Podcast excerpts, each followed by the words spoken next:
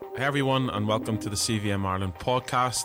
Here at CVM, we are a search and rescue agency seeking to see men's lives transformed through the power of the gospel of Jesus.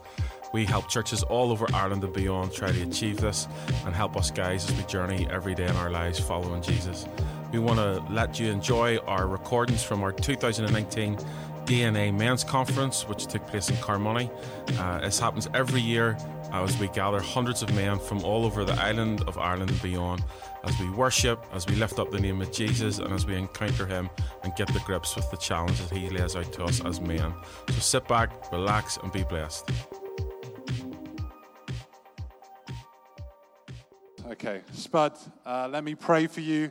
Um, let's got everyone awake. Um, Spud, let me pray for you um, before this talk a man of God who's been in my life since I've been in Belfast, and what, a, what an honor it's been to be um, journeying with him. So, Lord, we just uh, pray for this man as he comes and he speaks today. Lord, we thank you for the words that you've given him, Lord. We pray for this, this movement of men, standing as men, Lord, that this message is engraved, engraved even on our hearts, Lord, uh, as we leave, Lord.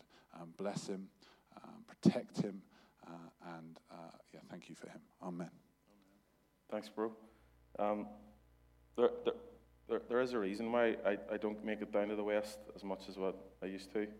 It's called 6 a.m. on a Saturday morning. and,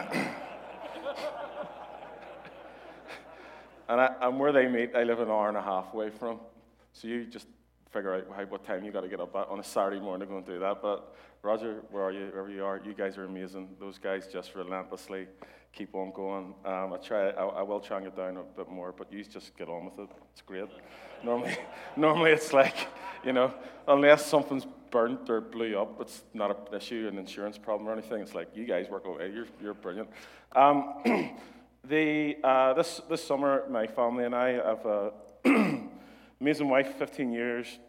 We have four kids, one daughter. Uh, she's our eldest, and I always say the main reason why I do what I do because I want to make sure she's a bucket load of godly men to choose from, Mike, when she's old enough to date in the next 20 years or something like that. Um, then I've got three boys. They're my backup plan. So they will take on any suitor that comes to the front door.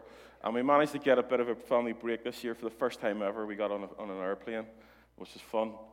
And just thought, let's, we just got to get a break. You know, the kids were just going stir crazy. Thought, let's just get the cheapest thing we can find and go and find the sunshine and the swimming pool somewhere. And, and we, got, uh, we got there, and we were a few days in, and there's a number of different pools in the place we were in, the resort. And uh, all the kids were building up to was getting into the massive, big, huge pool. That's all they were thinking about was, Dad, let's start building up to this. Let's make sure, because they're not that confident swimmers, you know. Um, and they were like, let's just build up to this. So we got to the point where we're about to take them into the big, huge pool. And um, Something happened. I had to go up, to, run up to the hotel room, and forgot something, and unbeknownst to me, my wife Elizabeth already took them over because they were quite confident. And this is in a resort with like hundreds of people, uh, music going, people around the pool, everything's going. And I walk out, and I can hear uh, my boy Micah, who's our, our third, number three. He's six years of age, over everyone, just screaming, "Daddy!" Just going, "Dad, Dad." dad, dad, dad, dad, dad. And you know the way they go on repeat. It's like, seriously, son, you're an energizer buzzy. Bonnie, hold, you know, hold it. I, I can see you. And he had wanted to show me something that he had been able to do without me there. And he had done it with his mum there. And his mum had seen, it do, seen, it do, seen him do it first and had given her, that's amazing, Micah, go for it. That wasn't enough for him. That was not enough for my son. That was not enough for him to rest that night or to leave that area that he was in without knowing that daddy had his attention. And this is the photo of him that I was able to take in the pool. he just wanted to show me what he could do. And all he wanted was my blessing. All he wanted was me to say, Son, that's awesome let me go out a bit further and jump further. go deeper, go harder. Come on, let's get on to the next thing because that's what us dads do. We push forward. We want movement. We want to see them grow. We want to see them expand their territory. And it's a fun and it's a blast if you've had that opportunity and blessing to do that. So, with that in mind, and with this crazy fatherlessness stuff that's going on in our culture and our society in a moment, let me bring you to 1 Peter chapter 2 very quickly. Verse 4 it says, You are coming to Christ, who is the living cornerstone of God's temple.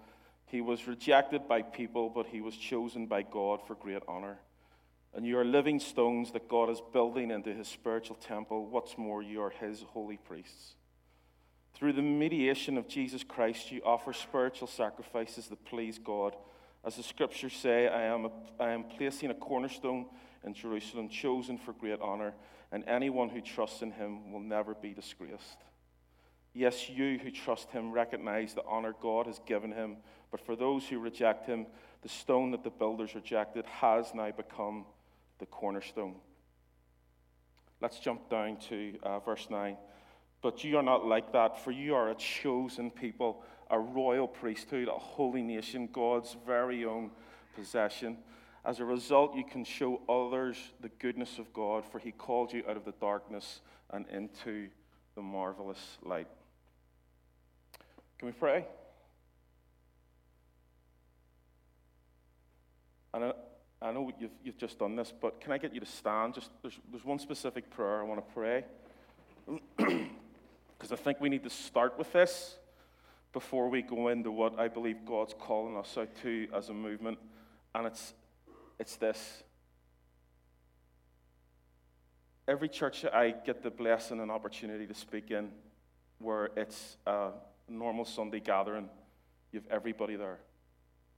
You have mums, you have kids, you have the men there too. And I can't but help quiver and my heart break when you look into a congregation of people like that and you can't help but think of the harm that men have done. The abuse, the broken promises, the not showing up at all, the absent father, the cheating husband, the broken vows And I'm there to say, we need better men. And we have to be better.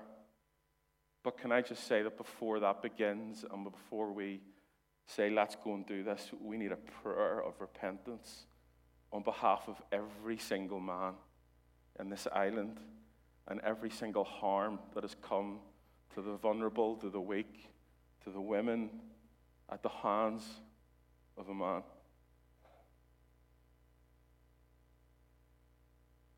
We need to own this.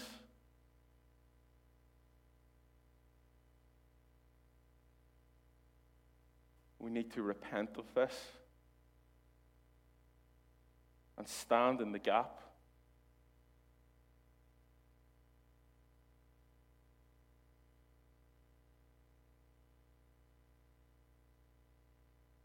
So, Lord, we ask your forgiveness.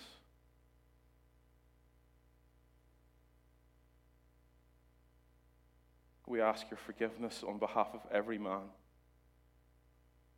in the church, outside the church, that has ever wrecked another human being's life, that has ever let our own ambitions get ahead of your plans, that has ever brought harm when you have sought to build up good, that has ever torn down your visions and your values in people and treated them with and looked at them as pieces of objects knowing that we are all your, your special possessions.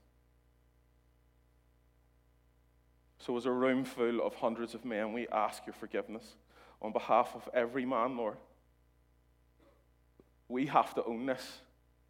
Forgive us for ever looking at your, your, your children, uh, the sisters in our lives, the girls in our lives, as pieces of a property Forgive us for our lustful thoughts.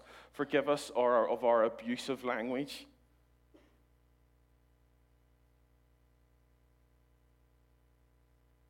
Lord, we pray that you would forgive us, Lord.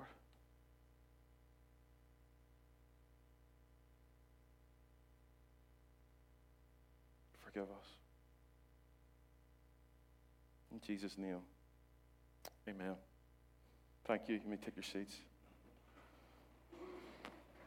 There's been many movements in the history of humanity that has formed the world that we know it. The civil rights movement, when the mission, equality rights for African Americans, and the end of segregation. The anti war movement of the 60s and 70s during the Vietnam War. The women's rights movement, the abolition movement, the end slavery. The resistance against apartheid movement in South Africa. Today, we have movements led by 16 year old schoolgirls calling for action on climate change that have mobilized a generation of children across the whole world in a very short piece of time. In our history, we have needed to see movements rise up to come against and fight evil head on. One of the largest movements of men the world has ever seen was whenever 156,000 and 115 Allied troops transported on 10,440 aircraft and 6,939 ships and landing craft landed on the beaches of Normandy on the 6th of June 1944 in what was to be remembered as D Day. This was the beginning of the end of the Second World War and the pivotal point during the largest combined military operation on a single day in history. Think about this hundreds of thousands of men who are united on one mission and one goal, and it is to defeat evil. It is to set the captives free. It is to break the bondage of slavery and to bring hope into what was the darkest of situations for people in occupied Europe. Men united in one movement. Our church itself was birthed as a movement, it was never birthed as an organization. When Jesus birthed the church as we know it, he takes 12 nobodies. In fact, the Bible refers to them as ordinary, unschooled men.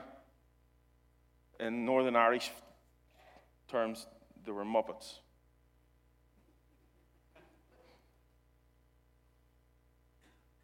But they were united. They had a passion in their heart. They knew who they were in their, in their, in their own skin as sons of the king.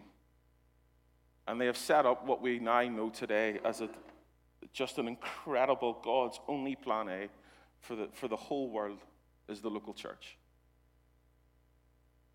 And if ever we have needed men to rise up and to take their place, not just in the church, but in our culture, in our community, and in our homes and in our workplaces, it's now.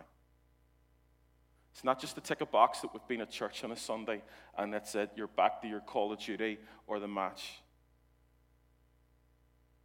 As Mike says, it's to show up in every single part of our lives as the husbands, the fathers, the sons, the grandfathers and that doesn't mean when you hear me refer to, the, when you hear us refer to the word of a father, the call of a father, whether you've had the blessing or not to be a biological dad or a foster dad or a dad who's adopted, that's besides the point. This is the call. Fatherhood is the call of every man. It's for all of us. In fact, I would dare you to think about coming here next year and sponsoring someone from a fatherless home to be here a teenage boy, a young guy in his 20s in your church who has no father figure except you.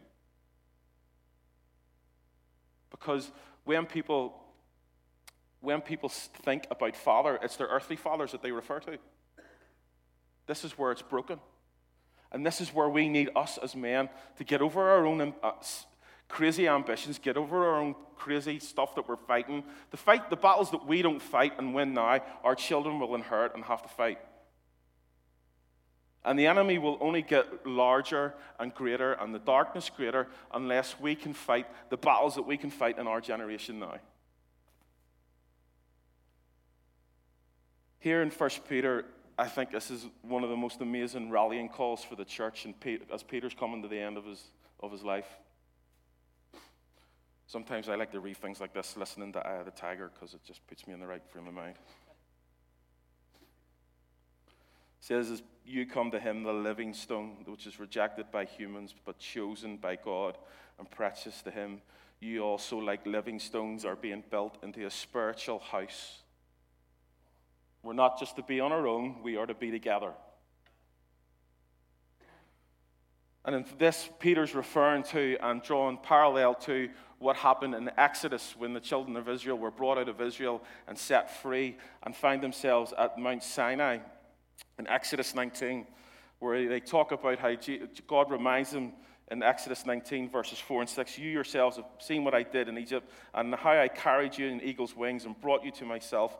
Now, if you obey me fully and keep my covenant, then out of all nations you will be my treasured possession. As Peter's referring to when it comes to this, we are his chosen people, a royal priesthood, God's special possession. He's drawn parallels to this. And the audacity to do that. This was one of the most significant moments in our Bible where the children of Israel arrive at the foot of Mount Sinai, and all of a sudden they have been set free out of bondage. They have entered into a new covenant, into a new agreement with God. They are united at this point with one common goal and one common vision. And what happens? God shows up. The mountain shakes. His glory comes down. In fact, Moses has an encounter with God on the mountain, and he's like, Lord, show me your glory. Let me see it. Let me look into your glory. And God's like, No, you can't do that because you're going to die, but I'll let my glory pass by. And that was all that Moses needed to see to put him on the path that led him to what he did and trying to, and trying to get them to the promised land. That was everything for him.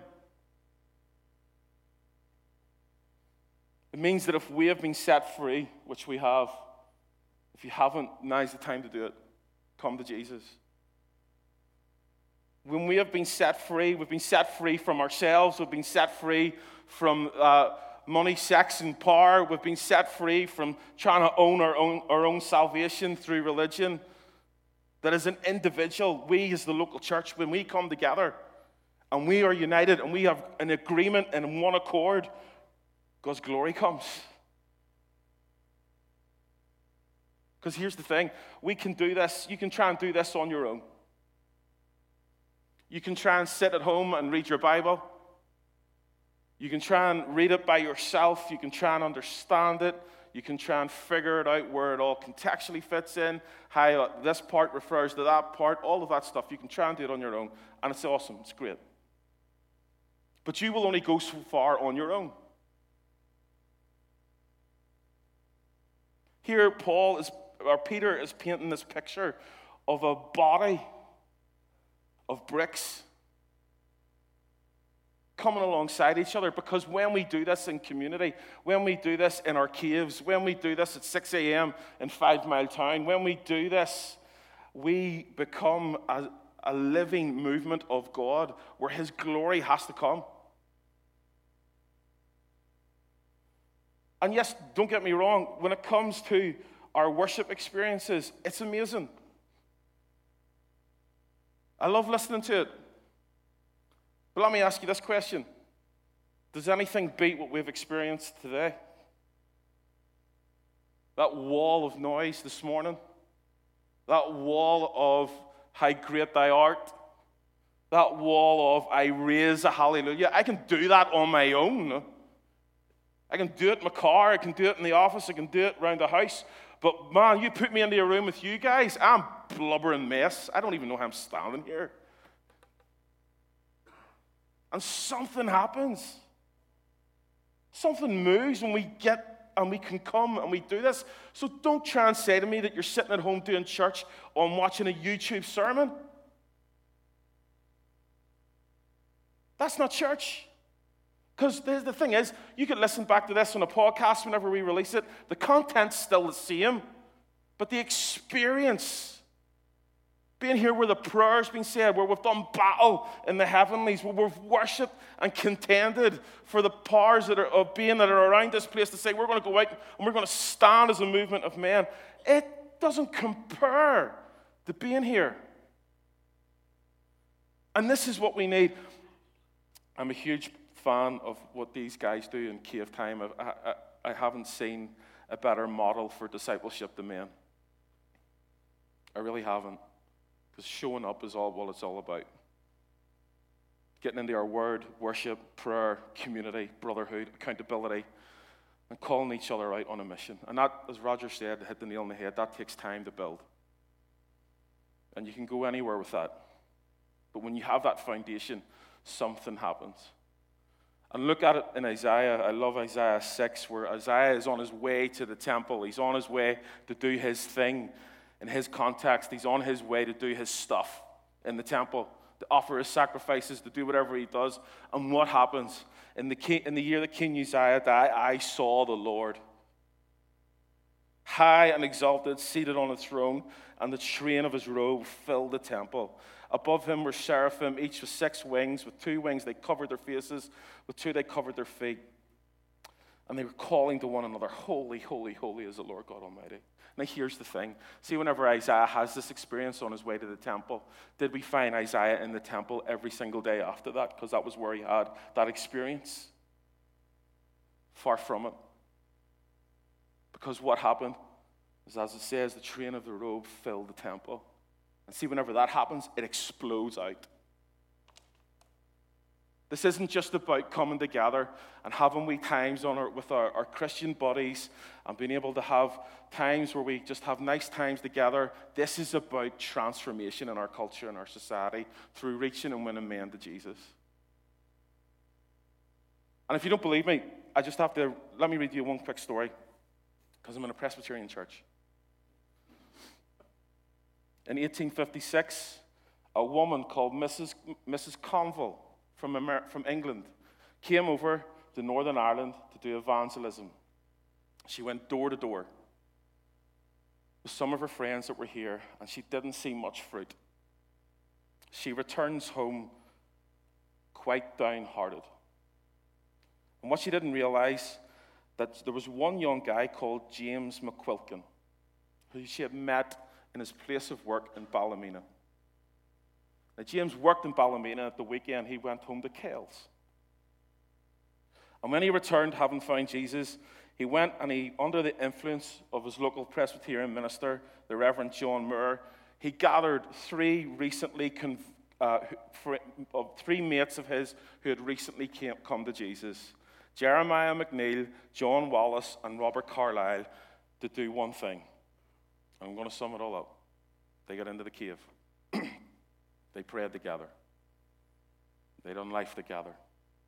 They contended for their friends in prayer. They read their word. They got this has went on for week after week, and after a couple of months, one of their buddies comes to Jesus. And that's the spark. Just one life transformed for Jesus. Just one guy who comes from darkness into light, just one guy who comes to his heavenly Father and realizes that he's loved, that he's accepted through the price that Jesus paid on the cross. Just one guy. And between 1857 and 1860, in the Kells revival that would follow because of this, over 100,000 people in Northern Ireland came to know Jesus as their Savior. That was whenever our population was 300,000. That's a third of the population of Northern Ireland at one time. That's our history. That's our heritage. That's our legacy that we get to step into. Is revival through men who get together, who pray, who show up, and who reach their unsaved mates. What happened? They saw the Lord high and lifted up the train of his robe filled the temple because when it fills the temple, it bursts out through the seams. I remember very recently, a couple of years ago, um, there's a great buddy of mine, and I'm going to use his real name, but I'm not going to give you his surname. Um, through golf, I had uh, uh, got to meet him, and my mate here, Neil, and I had won this thing, or he bought this thing where we could play around a golf with Neil and I at Portstewart. It was more than Neil, I was just there to make everyone look bad. And um, he brought his buddy with him. His name, so my, my, my friend's name's Mark. And Mark's story is he's divorced, he's got four kids, sees them every other weekend. He's uh, in his mid 40s, the late 40s, and he's a bit of a he's a bit of a boy. Mark's just back from a five-day bender in Las Vegas a couple of weeks ago. And when he goes out, he goes out to try and get a girl, and he won't settle for anyone unless she's under 25. That's Mark. And all of a sudden, I'm playing golf with him, and I'm just thinking, Lord, how on earth do we start to bring your kingdom to this guy right here, right now? How can we start to take this guy on a journey where we can just try to introduce him to Jesus? And the one thing that really challenged me the most was the week previous to me meeting him, I've been doing a, a, a talk. I've been speaking on um, Elijah and the Mount Carmel experience, where he takes on the 450 prophets of Baal. And I remember looking at it, reading it, and then all of a sudden being there with Mark, because here you have a guy who stands up for God in a crazy social issue uh, where nobody's believing who he is. He's standing on his own, and all of a sudden it's this whole thing the battle of who's the right God, God or Baal. And we know what happens. It's, it's, it's God who shows up, and fire comes down, and Elijah prays, prays this amazing prayer for God to show up. And all the people, because of the fire coming down, say, God is God, and He's the real God, and we're going to worship Him. And here's the thing when you get to meet a guy like Mark, it messes up what you're thinking because all, all of a sudden I'm thinking is if I tell him this story, I know what he's going to say because he's a bit of an arrogant guy. He'll say to me, Right, Spud, Let's go and build an altar. Let's pour some water on it. And you pray. That's what he would say. I know that's exactly what he would say. Wouldn't it be? It'd be like, if God comes down in fire, I'll believe. And it started to mess with my thinking because when we're starting to pray for the people and the men that we want to see come to Jesus, it messes with our heads. We can't think the same. We can't just, like Kirker, put on a norm, what we would be a normal quiz night in a church setting where it's like the guys out of the church might come or they may not. When we say no, we're going to go after the lost, that changes everything. When we say we're intentionally going to go after the lost, broken men, that means their priority, what they like, what they're into, how we get them into the room, that becomes the priority, not what I want. Because here's the thing that God showed me through that Elijah story there's something that God does now that completely obliterates a fireball from heaven. There's nothing in this world beats a transformed man's heart. When you take a guy who was this way and living his life his own way and comes to Jesus as completely transformed. And all of a sudden, everybody around him sees it as an infected by it, and their families get saved through that one guy or something like that. That is unbelievably better than a fireball from heaven on an altar. It happened with Peter and John in front of the Sanhedrin. They couldn't cast judgment on them because what does it say? It says they couldn't because all of a sudden they seen the man who was absolutely lame at the temple at the temple door standing beside him, fully of mind, fully of who he was, standing there, transformed. And here's the thing when we start thinking about what's going to reach these guys, the marks in our world, if you don't have any, get some in your world because it'll start to mess with your head. And all of a sudden, I'm starting to think, I'm starting to chat my, my mate Neil over here. I'm like, well, how do we reach these guys? We've done a golf uh, night away. Uh, we made it really, really cheap, but at unbelievable courses, right? And we showed um, the video that we done uh, with Aaron Baddeley as our audience of one thing. Um, and Mark brings four of his unsaved mates to it.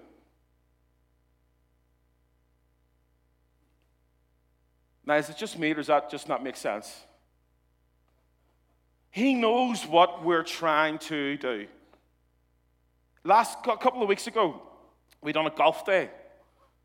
Do you know who brought the most people to that golf day? The fund Men's Evangelism in Ireland.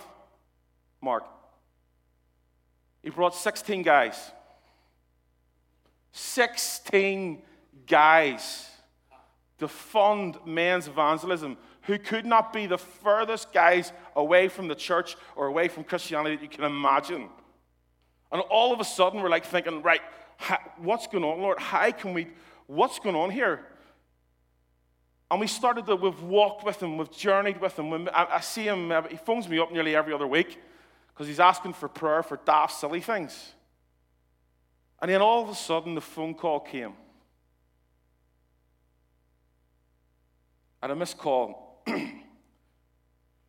And I ring him back, and, I, and he's like, his buddy Jerry, who we've got to know as well, I've got to know quite a few of his mates. They're amazing guys. I, I think they're brilliant. I can't wait for them to come to Jesus because it's just going to be the torch. It just goes. and um, his buddy Jerry goes, Spud, Mark won't tell you this, but uh, we've just been journeying up the Portstewart here to play a game, and uh, we've been talking about you and God the whole time, and Neil. And we're talking like, why is, like, if there's a God, why, why is he allowed bad, bad things to happen? Like, and Mark wants to know, where's the dinosaurs fit in and all this? it's like, he won't tell you, but I'll tell you, you know. And his buddy Jerry's like, he's like, Spud, you don't know this, but all this stuff that you're doing with us, I gave my life to Jesus 10 years ago, and I just knew it wasn't good enough to follow it through. Would you be up for getting a chat about this sometime? Now, they've never been in a church. They don't come to my church or a church that I know of. But what happened is that whenever a couple of guys get together and start praying for their unsaved mates and thinking, Lord, how can you use us? What we're doing is we saw the Lord in the train of his robe fill the temple. And it wrecks us, and we're like, Lord, what do we do? I want to see him come to Jesus. I was, um, C.S. Lewis says, the salvation of a single soul is more important than the production or preservation of all the epics and tragedies in the world. The church exists for nothing else but to draw men to Jesus. And then here we have this audacity of Peter through the Holy Spirit to say that we are a chosen people. We are a royal priesthood. We are his special possession. Some of the translations are actually, that, special, that word special possession actually means special treasure. Now, uh, uh, this has messed with my head all week in preparing for this. Like, you think of all the images that we have seen of the universe, the known universe. Think of the most beautiful sunset that you've ever seen. Think of your favorite place that you just love to go and just breathe. And the scenery of that, and the beauty of that. And here's the God of the universe, our Father in heaven, says, No, you are my special possession. It's you. It's you.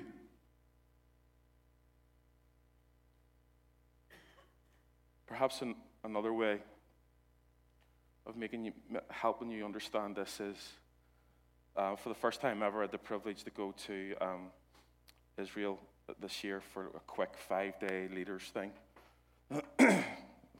Travel agent looking for us to take guys' trips to Israel or something like that. And um, I'd never been before. Um, Phil, you were there this year too, weren't you? And um, we got to the baptismal site at the River Jordan, and they, on, their, on your way in and your way out, pretty much up to the height of that uh, projector screen, you have these plaques, and it's the same thing. It's Mark 1, verses 7 to 9. And it's the story of Jesus' baptism. and it's flanked down both ways, and this is like for hundreds of yards, and the whole way around the facility. And it's in every language of the, of the known world. Every single language. Gaelic is there, Ulster Scots is there, all the, like everything's there. you know. and I remember our, our, guy was taking us around, and it was actually near the water bit where people get baptized and come out. Um, I seen the most amazing thing I've ever seen. And it's wrecked me from February this year to the 2nd of November this year. Because when I, I seen it, I was like, this is for you guys. And it's the, uh, you're going to laugh at this, it's the Rastafarian translation. Come, that's it. It's the Rastafarian translation of Mark chapter 1, verses 7 to 9. And we know those words so well, where Jesus came up out of the water and a voice came from heaven from his Father God, and it said, This is my beloved Son in whom I am well pleased. Do you know when Rastafarian, what they translate that, this is my beloved Son in whom I am well pleased into? Such a simple phrase. Says, You're my boy. And we have a Father in heaven, like my boy, who looks down on you and all your insecurities and all our mess ups and all our stuff that we're refusing to let go of and step into. And he just looks upon you and goes, You're my boy.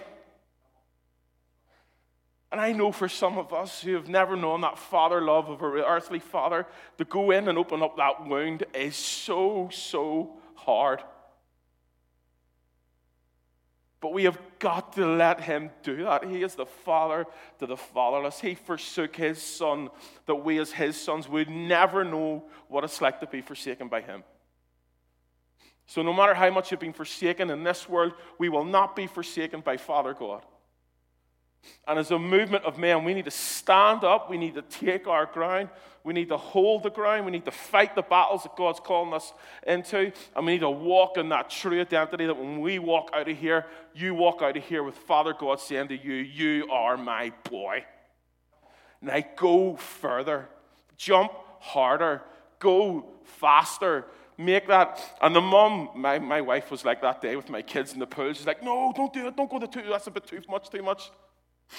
Whereas fathers were like, no, go. Come on, let's do it, son. You can do this. There's more in you. And here's the thing I guarantee you that God drops somebody, if not five people, into your heart whenever I told you the story about my buddy Mark. Maybe just one person. What can you do now that says, Lord, rend the heavens and come down? Let the glory of you fall in this place, that you would burst out of this room today and invade our land with an army and a movement of men, as fathers, as sons, that cannot be stopped, knowing that we are His and He is ours.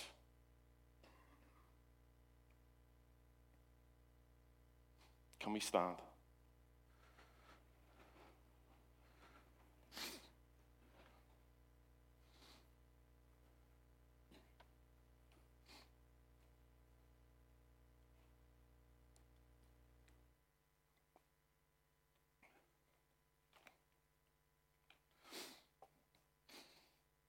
So before we go any further, I said we would do it with everybody's eyes open and everybody looking around and everybody watching. If you're here today and you've never given your life to Jesus, come home to the Father. Prodigal son story is not about the son, it's about a father who runs and embraces his child coming home. So I'm going to invite you to come home. If you've turned your back and your life on Jesus and you've walked away, come home. And that looks very simple like this I would love you in front of all of these men watching you to come down here and come and shake Big Mike's hand, and he'll pray for you. And when you do it, the rest of these guys are going to cheer you home like never before. And this is gutsy. It's easy to sit and nobody looking around, slip a wee hand up. And when you do this, you get a target on your back. You have an enemy coming after you, and this will hit every part of your life your wallet, your time, your energy, everything. But it's the best decision you could ever have. Anyone who's made that decision, would you agree? So, if you're here in the room and you need to make that decision, I'm going to leave it open. Do it now. We're not going to play any music. We're not going to mess with your mind at all. This is the guys. Come home.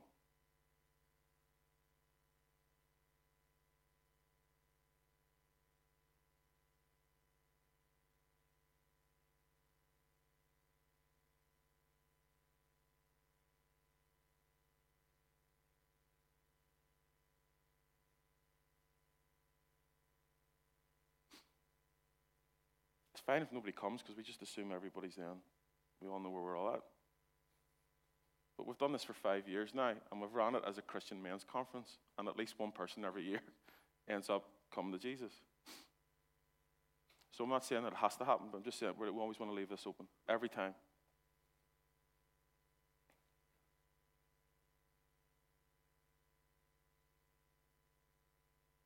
Finally, Will you stand as a movement of men? Will you stand to be commissioned in this place today? We had a word from God about that. Will you stand to be commissioned as a husband, as a father, as a father to the fatherless? Come on home, bro.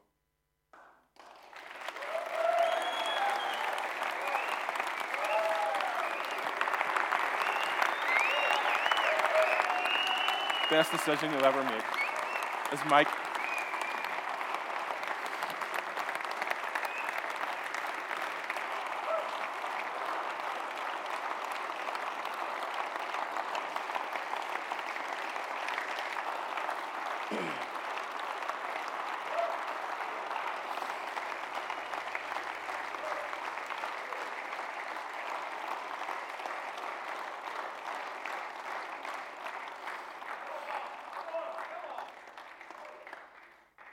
at this, at this moment, and I, I haven't briefed anyone ahead of time about this because I know I just wanted to flow out of them. I want to invite uh, John, who's, who's the pastor here, the minister here, sorry. he laughs because I've been calling him the father of the house for the last couple of days. And he has. He is that, John. You are that, bro. Come and join me, Phil. You're like a father to us at CVM, and you are to me. And and we, we had a really significant moment when we were doing our seminar, and we were doing it as a Q&A. These guys weren't preaching, they were just doing it as a real honest Q&A. If you weren't here, you have to get it. I want to listen to Dave's one because I think his was better. Um, but I'd love, I'd love these guys. I'd love these guys to pray over us because I was saying to, I was saying to Phil there, you know, I was sitting asking questions, and I kind of felt like, you know, I, I, had, a, I had like a, a real great granda growing up. He wasn't really my granda, he was our next door neighbor, but we, we, we loved him like a granda. Have you ever had a relative, uh, someone like that in your life? And I just loved going into his house and just sitting there and listening, even as a kid. And I sensed that over these two guys as we were just sitting chatting that they have that grandfather heart for the church in Ireland, not just their own, but their church, the kingdom of God here in Ireland. And I just love them to pray over us and to commission us with the legacy that these guys are still building and continuing to build for a long, long time. Mm-hmm. that they would bestow something on us and bless us.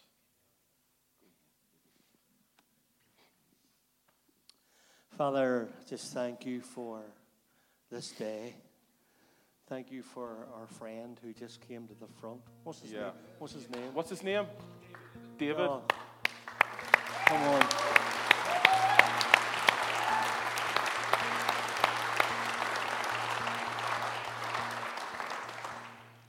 God, just thank you for David today. Thank you, Father, for kingdom. Thank you, Father, that there's nothing like it in this earth because it's beyond this earth. And Father, we declare in the words of Jesus, when you pray, pray this way Your kingdom come Yeah. and be on earth as it is in heaven. And Father, we were reminded by Richard this morning in the seminar as we kicked off that that's not going to happen just through simple prayers. It's going to happen when some people climb that mountain, catch heaven by the lapels, and pull it to earth.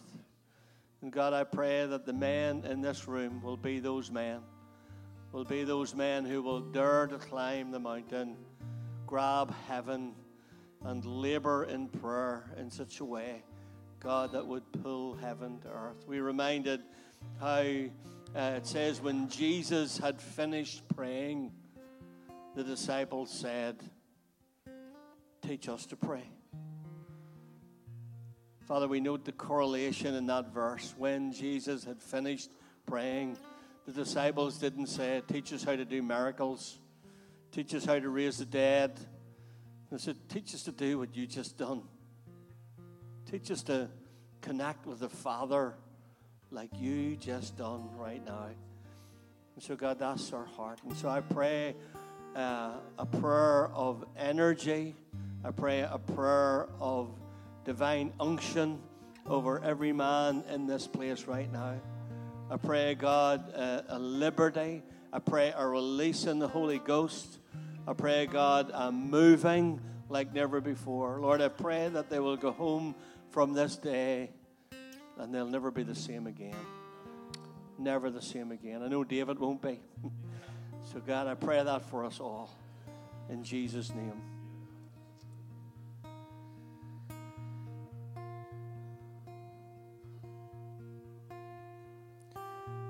Father God, we worship you. Lord Jesus, we love you with all our hearts. Holy Spirit, we are hungry for you and for what you can do in our lives for the glory of your name. We thank you for today. Bless you for all the stuff we've heard, all the conversations we've been a part of all the opportunities that there's been to be quiet in ourselves and to listen to what it is that you're speaking into our lives. Lord, we pray for a deep sense of integrity and honesty as we leave. That all the kind of impressions that were formed on us and the things that we felt earlier today in different sessions, Lord, we pray that you would bring them to our mind by the power and work of your Holy Spirit. Help us to begin to live out of that reality instead of the reality from which we came here earlier today. Lord Jesus, we thank you that every time you looked at the world, what you saw was opportunity, white, white harvest fields. We're sorry, oh God, for how we get into a complaining state of mind. We look around us and we talk about negative things. We are depressed and discouraged at times, but that was not your way, and that is not the hope we have. And so, Lord, we're waiting on you and expecting you now to work in this generation, and especially in the hearts of these men. Help us, Father, to be a permission giving generation. In leadership, to encourage other people to step forward and to allow them the space to explore what God might be doing in their lives.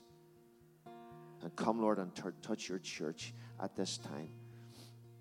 Through ministries like the ministry that CVM supports amongst men, Lord, others working amongst women, others working amongst the young, others working amongst those in the community who never come to church, others working in alpha courses and in other ways by which we start conversations about the Lord Jesus. We pray, Lord, that after today there will be a new effectiveness, something different that we notice about the activities we have done before. Lord, open them up and bring your kingdom in through it.